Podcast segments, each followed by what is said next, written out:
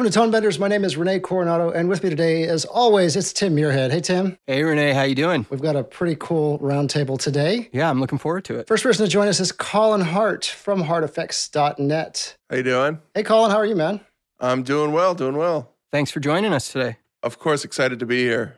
Colin's been a production mixer on Alejandro Inarritu's Carne y Arena. Ooh, you were doing that? That was cool. Uh huh. You had some Foley and editing roles for God of War 4, XCOM Gears of 2 War. Gears of War, sorry. You had some Foley and editing roles for Gears of War 4, XCOM 2, Skylanders, Superchargers, and Star Wars Battlefront. Mm-hmm. You can find Colin on Twitter at Colin Hart. Also with us, you're going to have to help me with your name again, Emil. but that was perfect.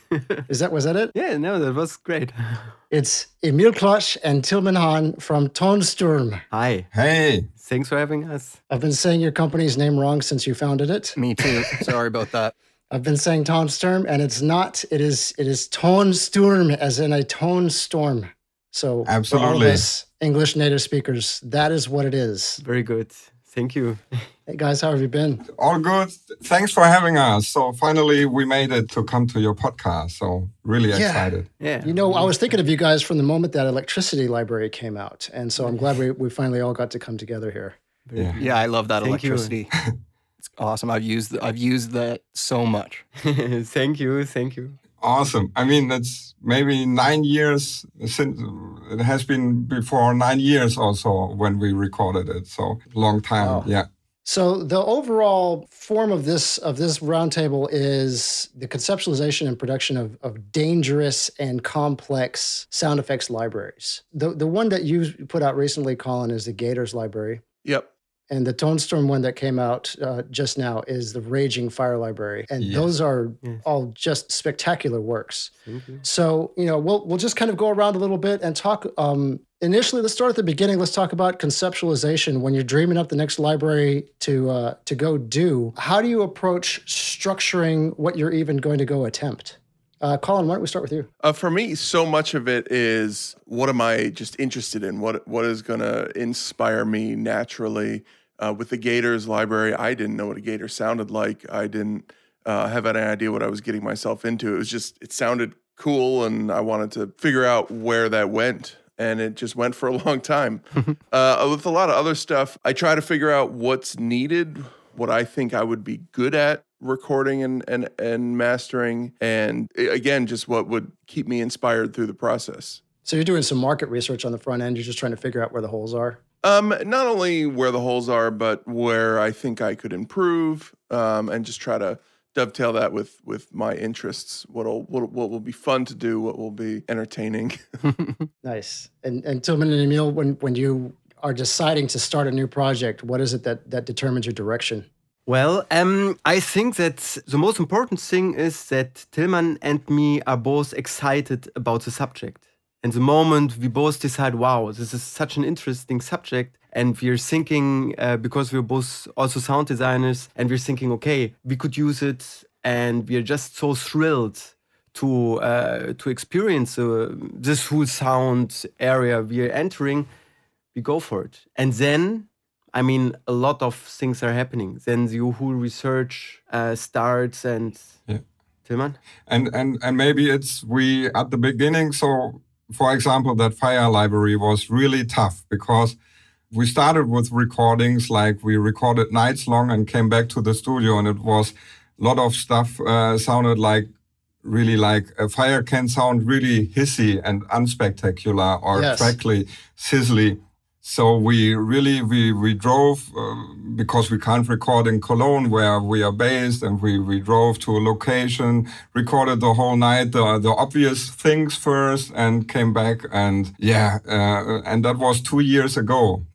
Oh wow. So since we're Yeah, recording on it since two years, and and for a lot of Tonsturm libraries, or we started at some point with that, it it was okay. We have to record at different locations in different rooms uh, because sounds really sound different in different locations, and you don't just want a dry perspective or so. Uh, yeah, and then I'd say after the first initial recordings with doing the obvious. Maybe it's the same if you do sound design for a project. Maybe start with the obvious obvious things, and then then the research starts and begins. And um, yeah, and a lot of testings, a lot of phone calls, calling people, uh, you know, to get certain things, to get permissions, to get good locations, to research uh, what can we do, what is dangerous or what not, and so on, and then experience it. Then makes the errors or makes the good things, and then keep on going from from from there. Yeah. So it can be a long and tedious thing, of course. Yeah. Yes, of course. I mean, especially fire was Yeah. a bit insane. sometime uh, somehow it gets longer and longer. We take on a library somehow, and not like quicker and quicker. I don't know. Yeah. Well, one of the mistakes I think people make sometimes when they're putting a library out is they'll go out with their microphones and they will assume that everything that enters the microphone, everything that they record, is something they had to edit and release. Yes.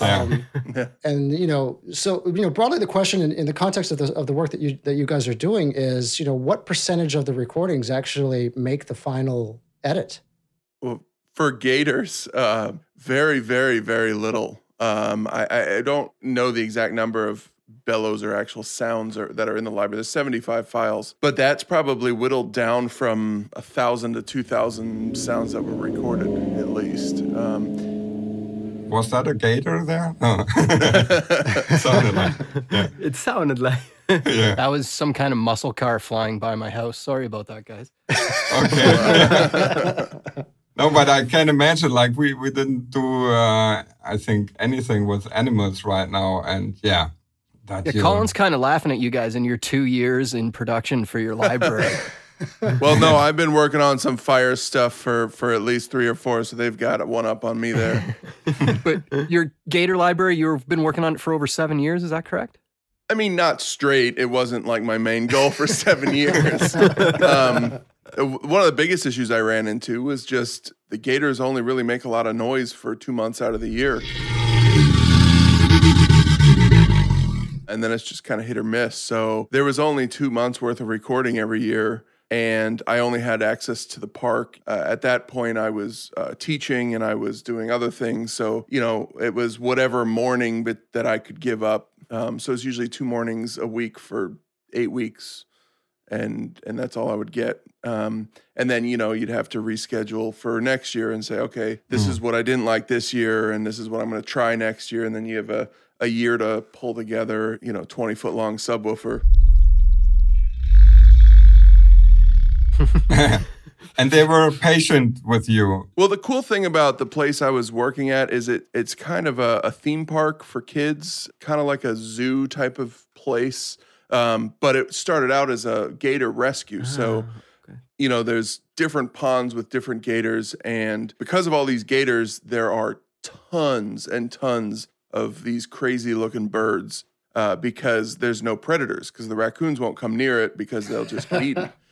So um, all these birds have their uh, nests there, and gator mating season, which is when they're loud, also coincides with really loud bird hatching season. But that attracts all the National Geographic photographers. So now I'm dealing Oh with noisy Mhm. birds, photographers everywhere, and you know trying to make this library in the corner.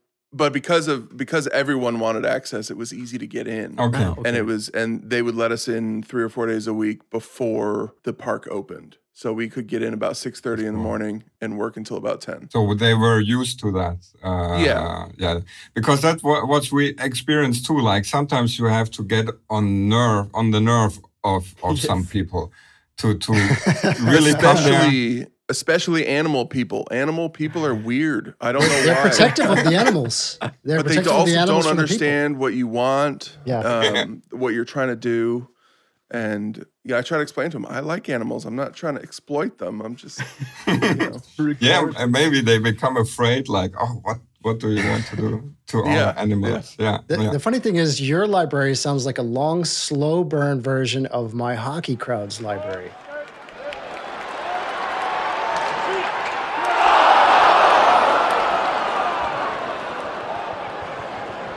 Because I did something similar. So I went to every single hockey game for an entire year and set up a, you know, set up a quad array. Professional hockey game. Yeah, of, of, of NHL hockey. And so I had a press pass, and so I could go. And so I was like, well, I'm screwing up if I don't go. And so I would go, and I would set up. You know, one day I'd be, you know, up in, you know, in the nosebleed seats, and one day I'd be under the bleachers. But but one day I set up on the camera platform, and that was a huge mistake. I couldn't use any of it because those cameras were all clickety clickety clickety clickety the whole mm-hmm. time um, all those still cameras. And then, yeah, and so it was the same thing. It was just show up and show up and show up and show up. And then you just call it all down at the end of it. I think I actually put, I don't know, something like 15 to 20% of what I recorded out, which was a lot. Um, Yeah. Because I was doing whole games. Sometimes maybe it's it's cool with Emil and me, but it can uh, always uh, also be like, yeah, that one one of us starts with like, I think we have to kick out out these sounds, and then the others maybe like, ah, really? And it's it's like both of us start kicking out things, or because it's with Yes. sometimes if you're hearing the stuff yourself, you your brain makes it maybe sound better than it is, and then you, a, a fresh uh, the other brain comes and says, "Oh no, I don't like it." Then maybe you have to sleep over it and think, "Ah, why doesn't he like it?" and so on. Then you hear it back again and think, "Yeah, okay, he's right. We we, we have to." Yeah, that's true. Like like like in Tremor.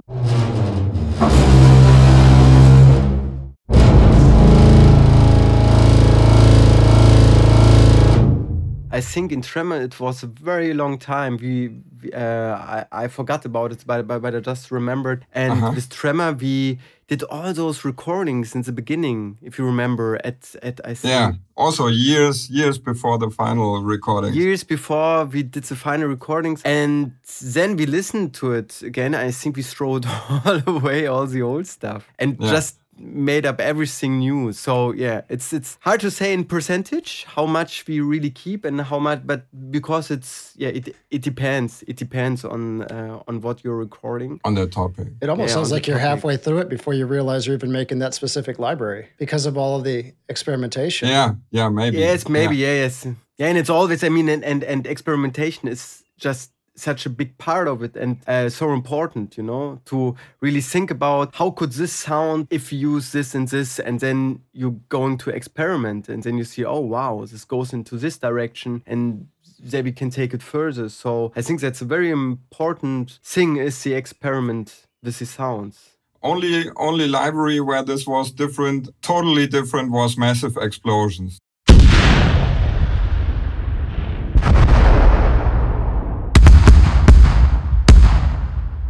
There was there was No. not so much experimentation. yeah, two days, and we were lucky. Like uh, from the weather, from the birds, it was a great location and and everything. Yeah. Al- Although with with fire, it seems like you'd still not have a whole lot of latitude to experiment. It feels like there would still be a lot of we've got to pre-plan this for you know safety and access and everything else. It's not like you can just you know light up a bunch of gasoline in the in the booth whenever you want. No, Yeah. But in the rooms where we were, this fabric hall or so, we went there a couple of times and we could experiment there, like Really? doing it two or three times. That was good. But okay, the burning cars.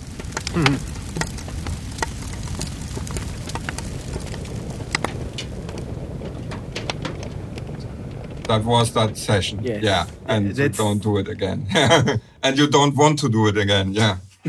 Yeah, it's a mess. It's a mess. I mean, it's such. Yeah. but, but but but the car needs some time until it's burned out. So yeah, in in this time during the car burned, we could uh, move the mics and try out new things and listen to it. And but yeah, of course. but we had to find that location and we were pretty sure that location is great for this and we wouldn't have done it on a yeah on not the perfect location yeah Those ti those car burning recordings are amazing when the tires explode. Yes. Oh, it's so cool.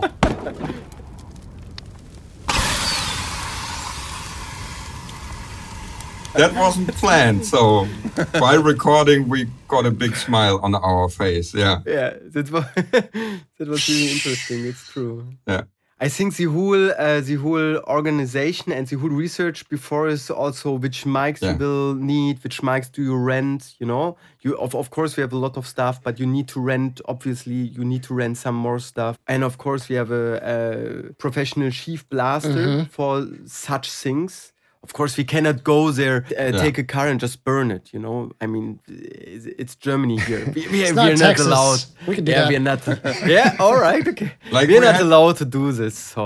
So even even if this was um, what do you say notified at the police uh, station there, so they, they knew what it was uh, going to happen. But uh, their team changed like three times during that day, and the next shift didn't look or wasn't informed. So they dr- uh, drove out and thought, uh, yeah, this was an uh, attack or something uh, because there was this big smoke coming out uh, in that small village and this black smoke.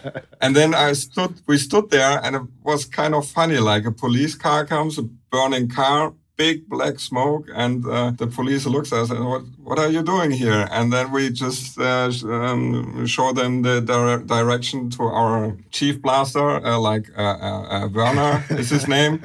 And he's a more rock and roll looking guy or so, but he has all the papers and shows them and they say, okay, cool. And then they drive off again. it's like, yeah, that was uh, nice. with a burning car in the background, and the police officer in the foreground. It was really funny. But Werner is a very experienced guy, so he knows he, he knows how to handle the police and the, everything, you know. So yeah, you need to have this. That's an interesting kind of segue into, into something that's useful for everybody, which is about access and clearances. How did how did you approach your relationships with the people that got you access to uh, what you needed to for the libraries? Colin, how'd you get into the Gator thing? I had a friend that knew about this place, and he had done like a premiere of some film he had worked on there long ago, and he knew the owner's daughter or something like that, and and uh, kind of sent me off in the right direction, and and then the rest from there was just research and phone calls and uh, emails and and showing up. Uh, just chasing the right people down. You ever just show up with microphones? Oh yeah, all the time. I'm totally the uh, you know uh, just do it and ask for forgiveness later. The forgiveness over permission type of guy. But you know, it's not quite that simple when you're dealing with a you know 15 foot reptile that can eat you. so to get the access into some of the places where the public couldn't get access to it took a lot more effort. Yeah. But for small stuff, I totally just show up and record and, until I get yelled at. And then Emil and, and, and Tilman, when you, you were talking about your, your paperwork and you had you have a person in charge of all of all of your blasting, how did you even find that person? L- lots of telephone calls too. Yeah. Yes, I think it was um, to to found Werner. It was really internet research and then phoning a lot of people, and then at one point, just while phoning with this person, just recognizing, wow, this is the guy we need. It's it's it's like he's one of us. He's crazy enough. yeah, he's crazy. He also worked on, like he does, like uh, building blasting and worked on film sets too. Like, and yeah, that's that's always helps. And That's a good resource is film commissions and, and, and film industry ties for, for Pyro specifically. Yes, yes, and he know all, and and, and he knows all um, of those. Uh, uh, how do you call it? Uh, Ämter, Tilman, Ämter. Um, yeah, ah, the the office official guys, you need to ask for permission permissions. and- politician. Yeah. Yeah. And most of the times he knows those guys personally from each area because he's doing so much film work. So when we hire him, it's it's his job to you know to phone to those people and say, okay, we will blast a few crack or uh, you know burn a few cars or blast a few bombs there. And but you know, of course, with the uh, massive explosion, it was a very special type of thing because we were working with the military there and you normally are not allowed we were in locations where you're normally not allowed as a civil person but werner is um, has friends there Oh, so yeah. yeah. so this was a way into this military um, and and and they had um, some exercises the, uh, the military Yeah. had some exercises where we uh, we had our own chief blaster and our own bombs and our own explosives but they also blew up i don't know like Crazy 20,000 yeah 20,000 euro in 2 days you know? They blew it up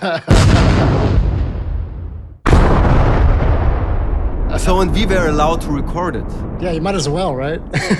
Yeah, well, we re- we rented some stuff as well, but it wasn't like for the sound. It wasn't sometimes the crazy amounts they packed together, uh, uh, or at a certain amount you don't hear so much the different if it was like three kilos or two kilos 10. or I Yeah, don't well, know. it yeah. was 10 kilos in the end. And Yeah, in the end it was 10 kilos. Then it's more the location maybe in the end or so. Yeah, but Yeah. yeah, but it, it's nice if you hear, oh, that was 10 kilos now. Oh, great. you feel Yeah. better. Or the tank, these, uh, the, in, in our massive explosions, there's this uh, tank anti missile. And one shot of it costs like 5,000 euros. It's Wow. crazy. Just one shot. They didn't do it for us, but we could Yeah, yeah. record it. So it was just a very good chance, plus our own stuff where we could decide, okay, what we wanted to have. But yes, this is this was luck for us. That's also the really nice thing about the, the guides and the access points is that they tend to know a lot about the thing that you are trying to record, be it the animals or the explosives or whatever. And so you can get a lot of information about the specific thing that's happening in front of you from the people that give you access. Yes. I, Yep. I'd say with every library, you get a sort of expert or so, or a bit nerdy information and things, or you, you get more interest. Like after electricity, uh, we knew more stuff. Some of it I, I forgot already, but during that time when you do the library, you get an expert, and it's interesting. The the person you obviously deal with someone who's mm, like with the electricity library, this guy he had all this stuff in in, in his garage there and built it all himself, the devices and so. And he he studied this in this field and so. But he got to know his thing, and we always ask sound questions like, "Does this sound good? Does this sound interesting?" And they get to rethink their their nerdy topic with sound and for them it's it's a new approach to to think in sound then and and say like ah Yeah. it could maybe sound boring maybe let's try this and so and then they they get going as well and think there think and so on. that's interesting too yeah Something I do sometimes is I'll have my my gatekeeper kind of slate into the microphone what the heck is even happening. So when we did the a, tr- a trolley library a while back, I was just asking the the conductor, "All right, tell me about this trolley," and he would tell me the exact displacement of the motor and how everything worked, and he would just say all that into the mic. And now I have all this information just pre-slated, and then I just aim the mic at what I'm about to what what he was talking about, and I'm good, you know. Yes, Yeah. yes, yes, yes. Absolutely. I think what is very nice is that you meet a lot of people who are nerdy in totally different ways, but they often really appreciate that you are so interested in their nerdiness. You know, like in uh, with the clocks library, yeah we managed to get those people who are collecting those big tower clocks.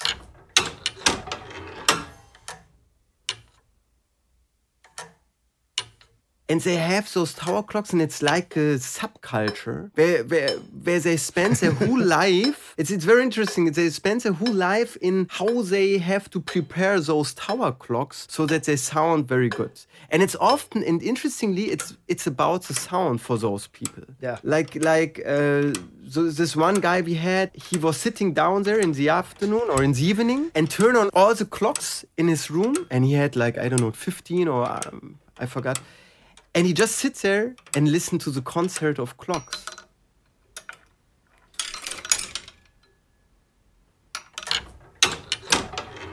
Isn't this nice? You know, Yeah. it's very nice and very normal person. You know, it's not a sound person, Except for but that. yes, except for that, he's just sitting there and he's just listening to all these clocks. I felt this, it was very touching somehow, and I, Yeah. but I could relate to it because it sounded very beautiful. after that session we like we burned a cd for him to listen our recording so this is the nice stuff around it too that you have a, Yes. yeah you shared something like some sound people came and yeah that's, it's Yeah, for sure. So, talk to me about microphones as as you all are, are prepping what you're coming at. Which are the mics that you that your go to? You have to have it on everything. Which are the ones that you're bringing in? Which are the ones that are you're experimenting with? Colin, I, I mean, I'm I'm assuming for Gators, you just had a, a nice shotgun that you were happy with, and that was kind of it, right? Uh, we tried, uh, I think five or six shotguns over the course.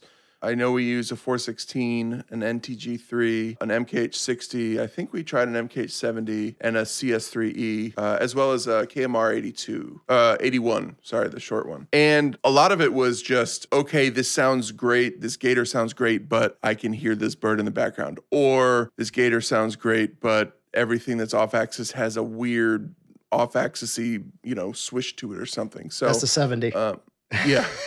so, um, and the NTG th- uh, three. So a lot of it is just what's going to sound best in my environment, and that with the Gators library was a lot of trial and error. Um, in general, I like to have the CS3 with me everywhere because, you know, as is a, a common topic in this industry, there's so few quiet places left. There's nowhere easily accessible that's going to be quiet. And if you find that perfect sound in a noisy place, uh, the CS3 is a great option to have with you, like a secret weapon type of thing. Um, I always, always uh, have my MKH50 with me as well. It's my favorite mic Um, ever. It's such, that's what I'm recording this podcast on. It's so good. Sorry, the last one. I was just googling uh, CMS3. What, what's the last mic you mentioned, Colin? The, the MKH50, Yeah. Okay. Yeah. the Sennheiser. And and uh, CS3 is uh, from that Sony mic. the CS3E is a Sanken mic. Ah, the the the one one hundred kilohertz. Yeah. Because there's I just Uh, no, no, it's it's the one. It had it's a shotgun mic, but it has Ah, uh, three one. capsules in it. Um, so it as, it has the interference too, but it also actively cancels. yeah I I, I know I know sides. C, CS3. Yeah yeah yeah. Is that what you have, Tim? Which is your shotgun? Uh, no, I have the Sanken CSS5, which is the Ah. uh, stereo shotgun mic. Gotcha. Which in mono mode is very close to the CS3. It's Yeah. not quite Okay. as crispy, but it's as narrow. Yeah, it's a little louder though, from what I understand. Yeah, it's a little noisy. So, did you have to worry about wind protection and making the gators think that there is a raccoon on the end of your boom pole? Like, how did you deal You with know, that was protection? that was kind of weird. They didn't care for the most part. So when we first went out there, it was not in mating season and they were not doing anything. And this is actually how I ended up breaking the boom pole. I was there for like 4 hours and I was bored out of my mind just thinking, "What how do I get anything to happen right now?" So you know, these gators are just kind of floating around in the water, not even moving. They're underwater creatures, and, you know, their nose is out of the water for so long that it's completely dried off.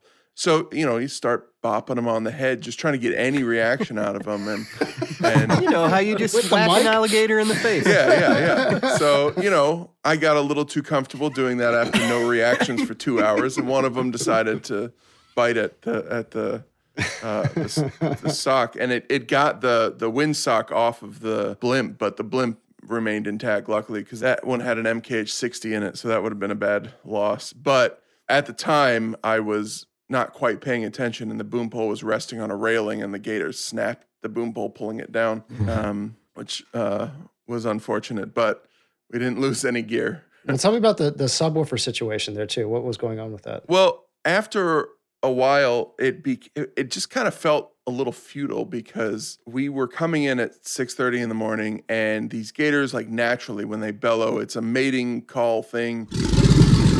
Sometimes it would happen at 7:30, sometimes it would happen at 8:30. Some days it just wouldn't happen at all, and it's usually like one of them started bellowing, and then they all just kind of set them all off, and they all started bellowing.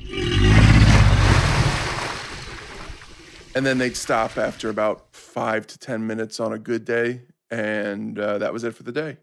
And you know i'm traveling you know hour and a half round trip to this place every morning and getting five minutes of potential recordings.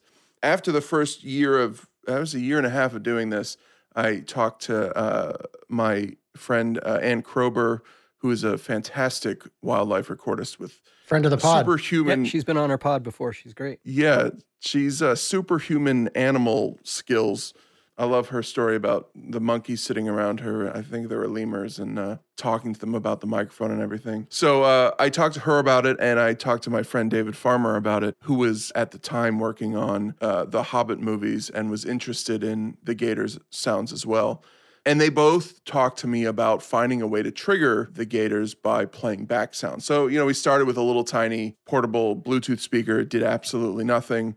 But the first time we got any reaction from them at all, we had a JBL EON 15 or 18 inch speaker that we brought in in a baby stroller. And played back some of the recordings, some of the better recordings played back to these gators. And they originally, the first time we did that, they started all swimming over and formed kind of a semicircle around us, like a bunch of kids listening to a story or something.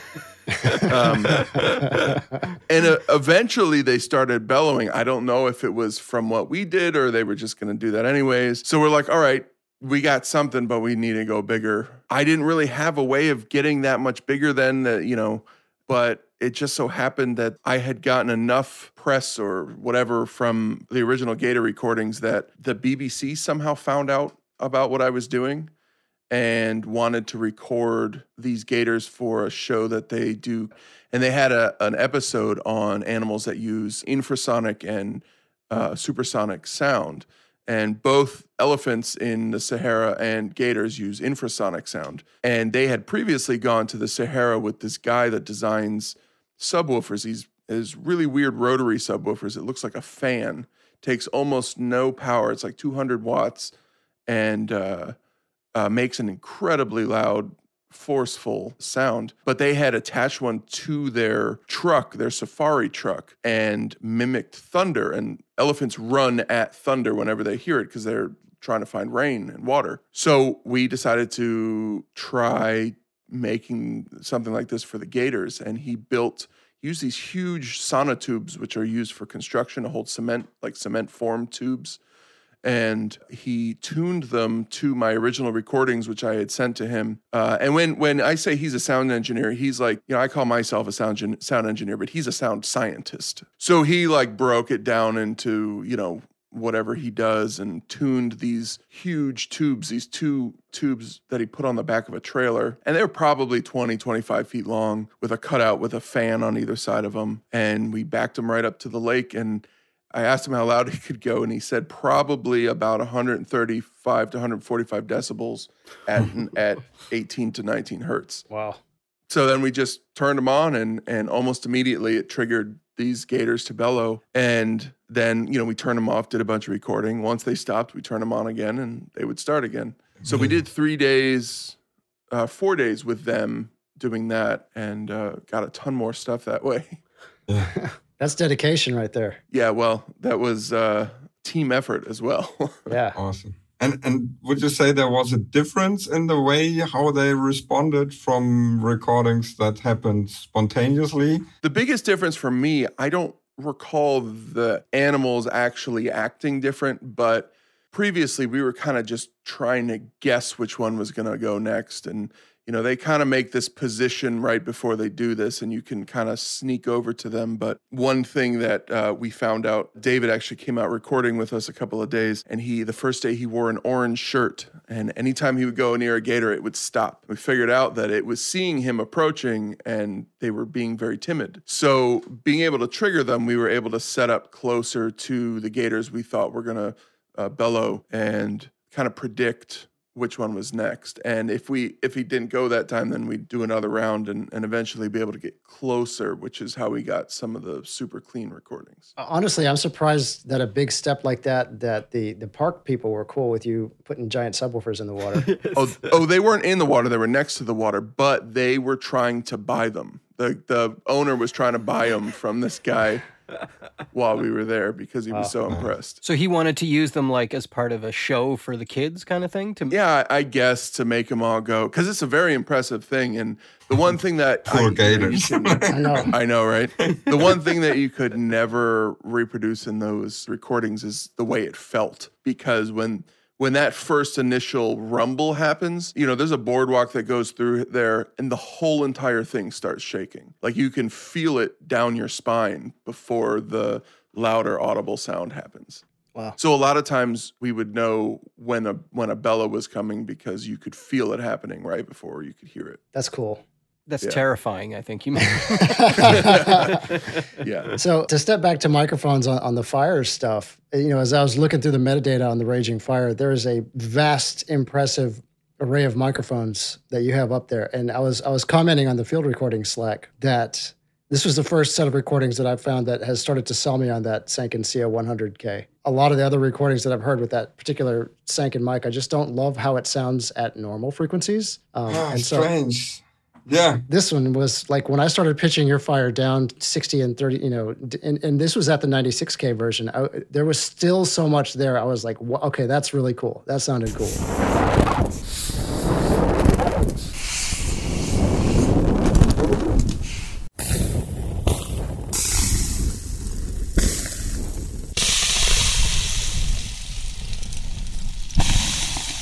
So talk to me about microphones and, and about your approach with microphones for fire because fire is notoriously difficult. First Yeah, thing you do when you're recording fire is only use rented microphones. Never use your own. Indeed. It was very interesting because we, we, we recorded a lot more than uh, Visi Sanken. Um, than A lot more. Yeah. Yeah, a lot more. And we threw it all away because in so many cases, the Sanken didn't perform very well. Of course, the sounds we have in it, we liked them very much. Otherwise, we would not have uh, put them in. But to get good sounds with the Sanken, I don't know, it's a ratio of, I don't know, 20% of, of, of what we record with the Sanken, maybe less is in. And, that, and, and the reason was that the Sanken was often sounding too, High how would you say? It's too bright. It's harsh. Yes, and, Yeah. it lacks harsh. that. Yeah, and it lacks a little bit of that the the bigness of like an 8040 or an or uh, an MKH 50. Yeah. yes, or the meat of an 416. Our Yeah. m- most preferred mix were the 416. And that was also, uh, there we have to give credit to, to uh, Tapio, who recorded the great flamethrower there.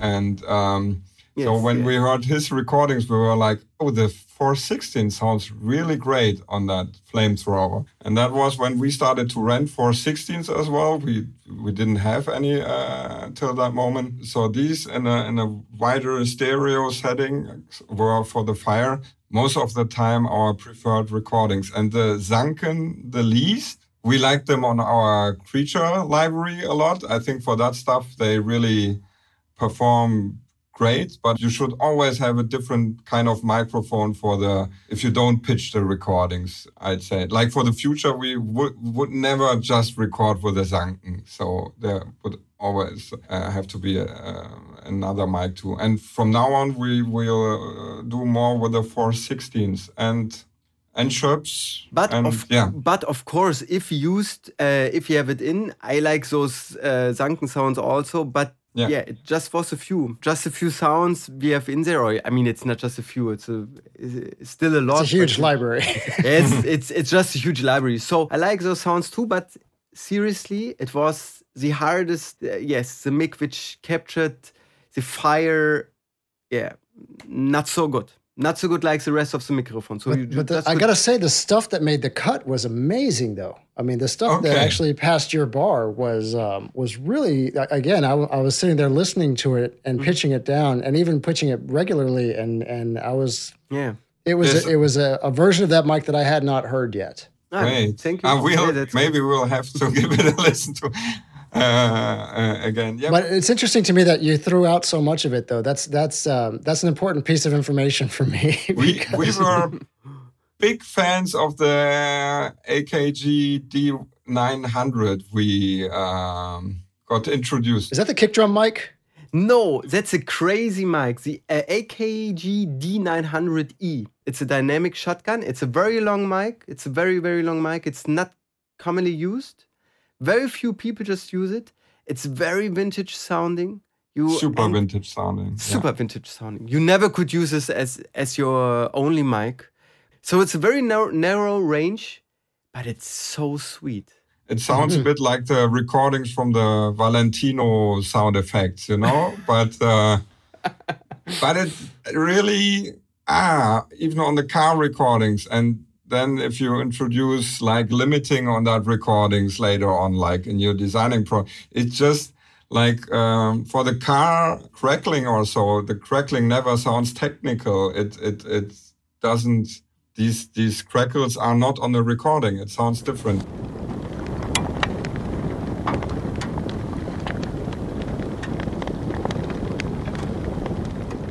And and for fire that was really good because you don't want the hissiness of the fire and you don't want just the low air the uh, like uh, the rumble on the on the membrane you want something in the mids, and uh, that's what, yeah.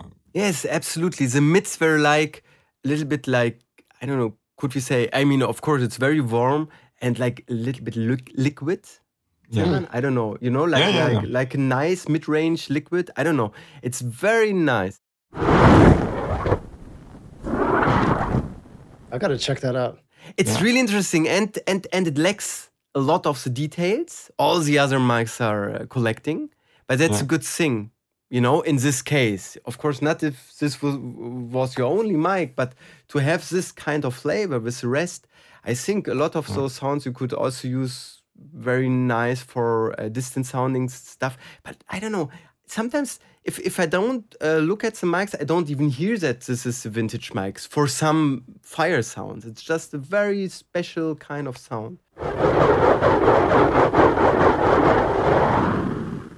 and now we're uh, back more experimenting with Schoeps again after long long years of doing a lot with Sennheiser and yeah maybe it's because after years of working with some mics you, you maybe it's just you want to work with other mics but we're so we're regular. I mean that's interesting about field recordings. I mean for sound designer so it's almost plugins. You try sometimes to um, incorporate uh, bring in some hardware or so but then time schedule and you there you are with plugins again.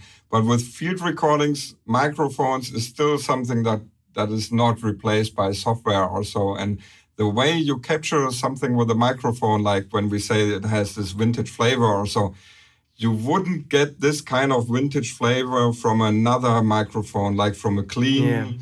uh, a microphone maybe that captures like from a Sanken recording you wouldn't get it to that vintage character with plugins or would be really hard effort and and with microphones you really can pick up stuff differently and and if you do fire i mean we record lots of fire and then we want to um, have different flavors later and uh, and microphones um, are one way for us to get different flavors in the end so we want to and then we need microphones that sometimes uh, have some extreme sound quality as well to get a different flavor. And the interesting thing was, I mean, we we also use this Schoeps CMC 6 XT, so this extended range um, Schoeps Oh, mic. yeah.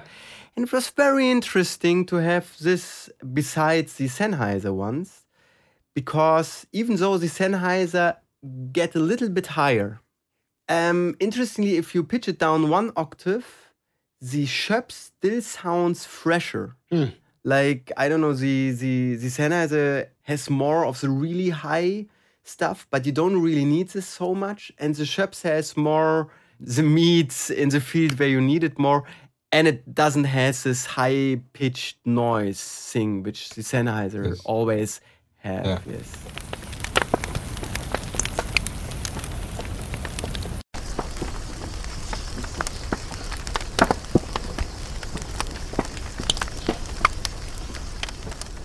Yeah. You know, Sony just put out one also that's uh it- it's supposed to have frequency range up to 100k and it's like 900 bucks, which, Which it's an electric condenser. Yes, Um, I yes I heard it. and I, I'm curious about it just purely off the price point, and also because you know that Sanken one is you know it's it's three times that price, and it's it's still that's a lot of money to pay for an auxiliary mic, you know, for a complementary mic. Yeah, specialty mic. Um, Yeah, that's true. Yeah. but but on the other ha- hand, the Sanken mic is very interesting. I mean, really to Yeah. capture sound up until 100 kilohertz is really. I mean, it's a little bit where, where, where it really gets interesting if you record up to uh, 100 or 80 kilohertz uh, underwater, like the mics we use for the underwater recording. Then it really gets interesting because then you literally have no noise and then you can zoom and zoom in and pitch down, pitch down, pitch down, pitch down. And you just have a clean signal and you get this immense world of what we don't hear. And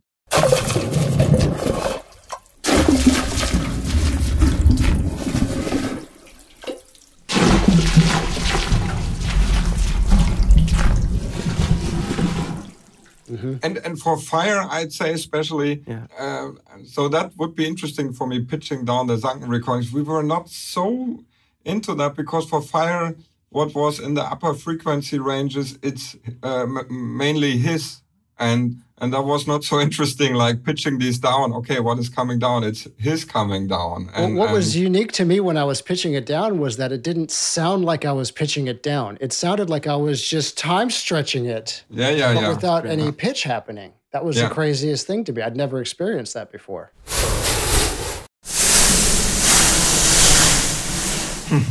yeah, that's a yeah. bit what this. Yeah, that's the wonder of the Sanken. Yeah, you pitch it down, or yeah, and then you think, wow, that's interesting. Did I pitch it down, or is this a natural sound I'm hearing yeah. now? So it gave a lot of flexibility as far as like, yeah, the uh, the I guess the volume envelope you could change dramatically with pitch without having it affect your frequency envelope at all. It was it was uh, it was surprising to me it should come in different flavors or so. yeah. yeah. Colin, I wanted to talk to you really quick about your process in post production because you mentioned earlier that there was lots of birds involved in these recordings but they're yep. not in the final recordings that are released in the library. So, are you a uh, RX Ninja, or what? What were you doing here? How did you get rid of all these birds? The Gators do sound like they're in booths. it is a combination of getting really lucky being really persistent and some RX uh, massaging as well. So you know these birds, they there would be gaps here and there, um, and you use proximity to your uh, advantage. And sometimes we would get uh, one perfectly clean or with minimal bird noise. And some of these birds are just such a complex sound.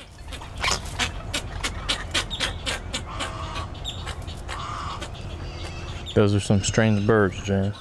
especially the mating calls and the you know babies and everything that you're never going to be able to remove it but when rx6 came out i was able to clean up a lot more than ever previously and the other thing is a lot of them were recorded at higher resolutions for some reason RX doesn't tend to make that swishy, chirpy sound quite as much with some of that higher resolution stuff. So that definitely worked to my advantage. The other thing, my quote unquote secret weapon, I still uh, am a diehard iZotope Alloy fan. Um, mm. I still use Alloy 2.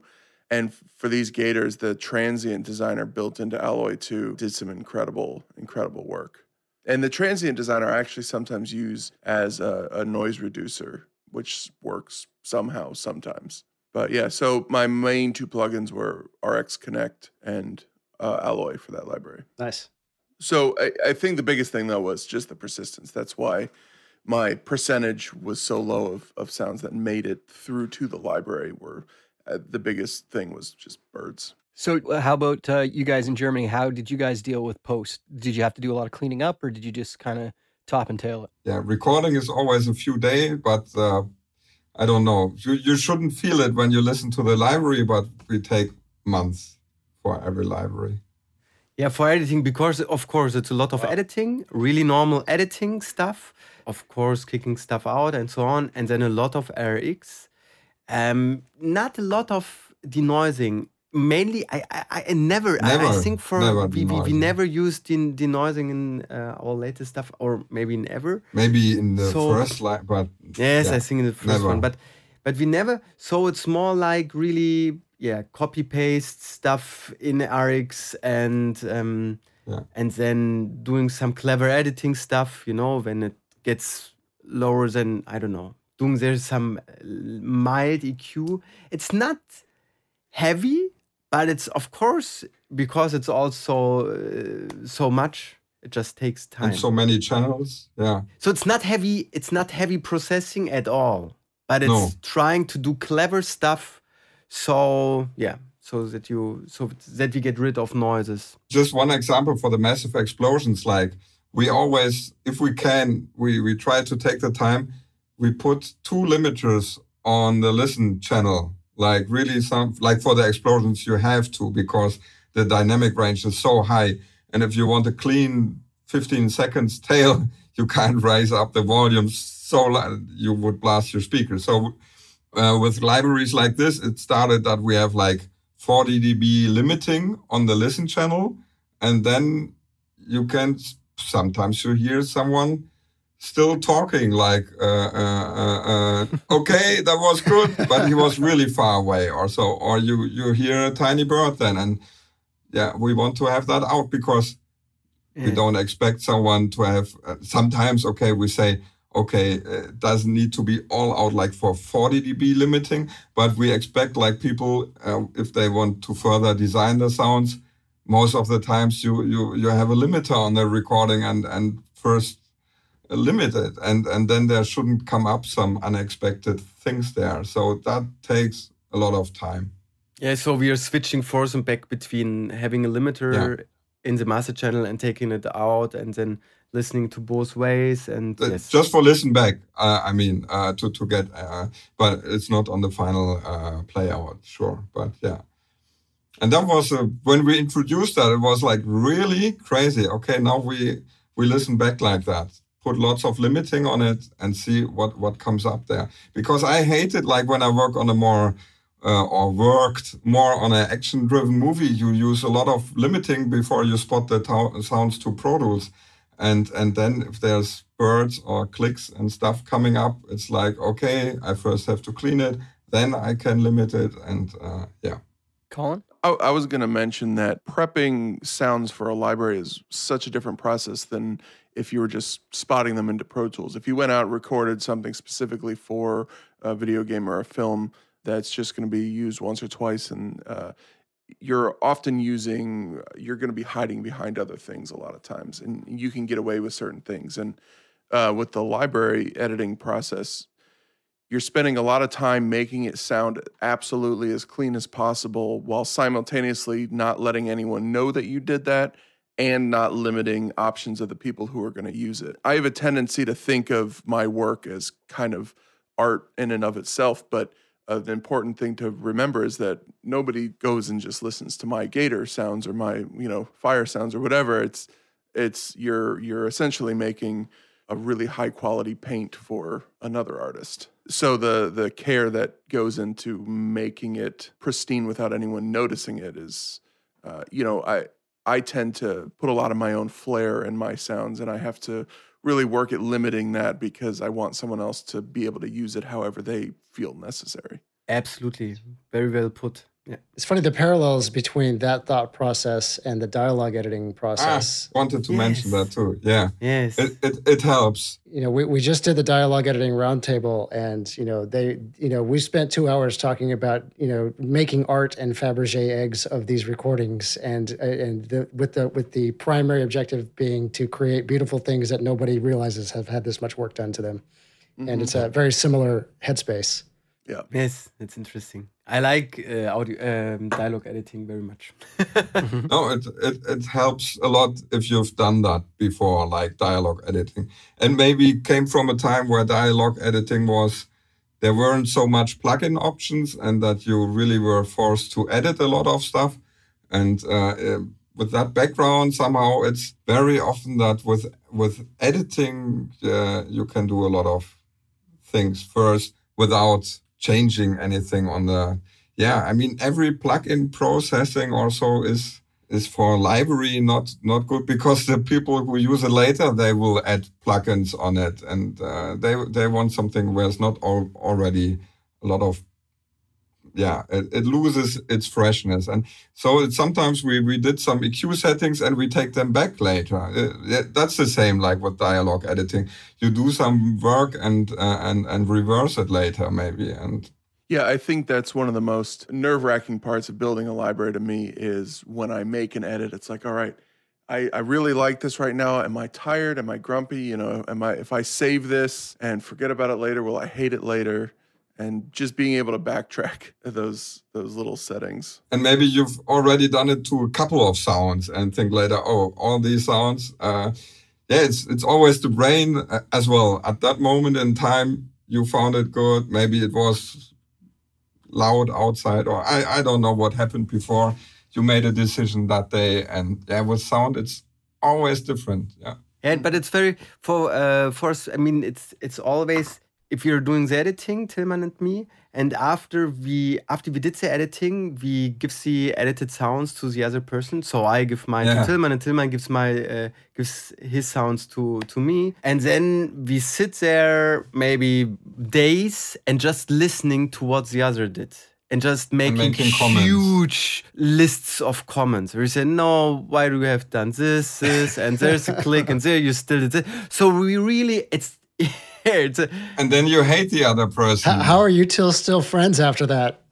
you hate the other in this moment. You think, oh my f- god, my-" and yes, but that's a great thing, you know. And and also to listen to all the sounds the other edited again, listen in, in every single channel, you know. I think with first libraries, we, we had like discussions about things like these, and now we are more used to that. And if you worked on films, you are used to that. I mean, if the Yeah. director comes and says he doesn't like it, uh, never helps if the director says he likes it, and then maybe a day before the mix, or they replaced you, or something like it's. Uh, uh, like with, with with film work you you i mean both of us worked on films and that's where it started that you really got criti- uh, critics about your work and yeah it's painful but uh, It's necessary. It's healthy, necessary, and Yeah. very good for the product.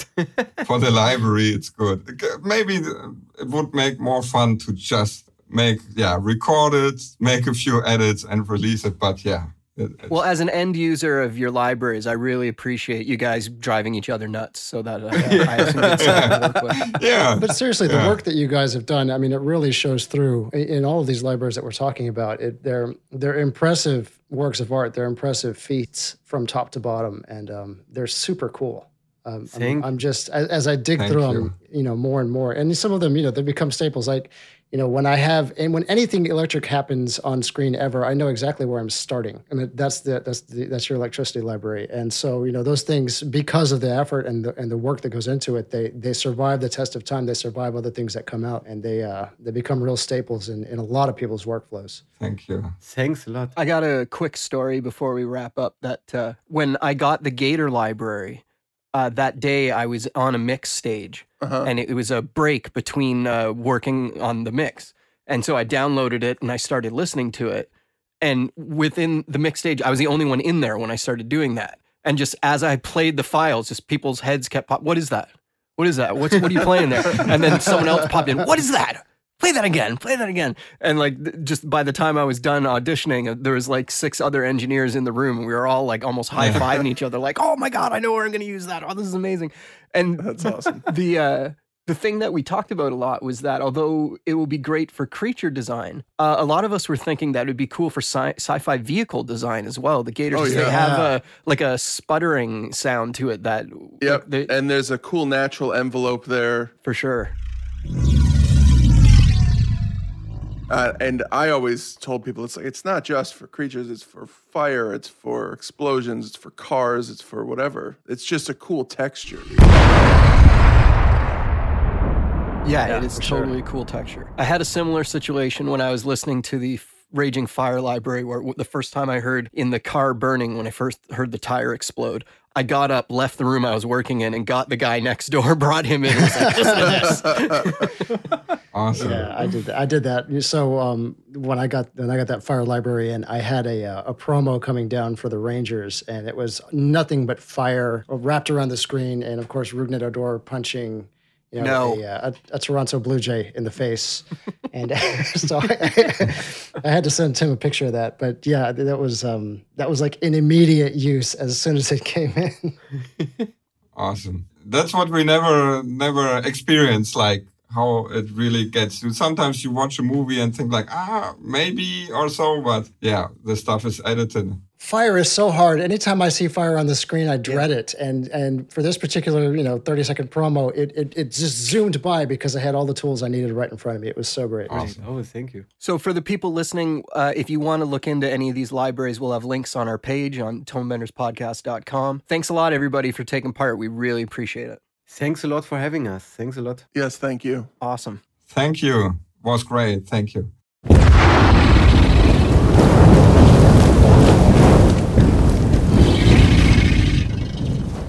Thanks to everyone who listens and participates in the show. Thanks to Emil Tilman and Colin for jumping on and sharing your thoughts about those awesome libraries. You guys were great for jumping on with us. You can follow the show at the Tonebenders. Go to tonebenderspodcast.com to leave a comment. You can support the podcast by shopping at tonebenderspodcast.com slash Amazon or tonebenderspodcast.com slash BH. Also want to throw a shout out to Natasha Haycox for some massive editorial help in this particular episode.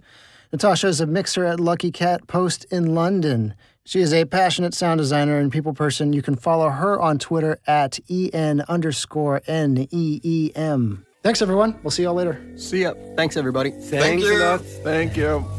Bye bye. Thanks for listening to Tone Benders. You can find us on iTunes, SoundCloud, and Stitcher. If you listen on iTunes or Stitcher, please write us a review while you're there. Support the show, go to tonebenderspodcast.com and click through our Amazon link or leave us a tip. You can also download and listen to our entire show archive there, and leave a comment on our site or on SoundCloud. Keep up to date by following at the Tone Benders on Twitter or find Tone Benders Podcast on Facebook. Email us with your questions and ideas at info at tonebenderspodcast.com.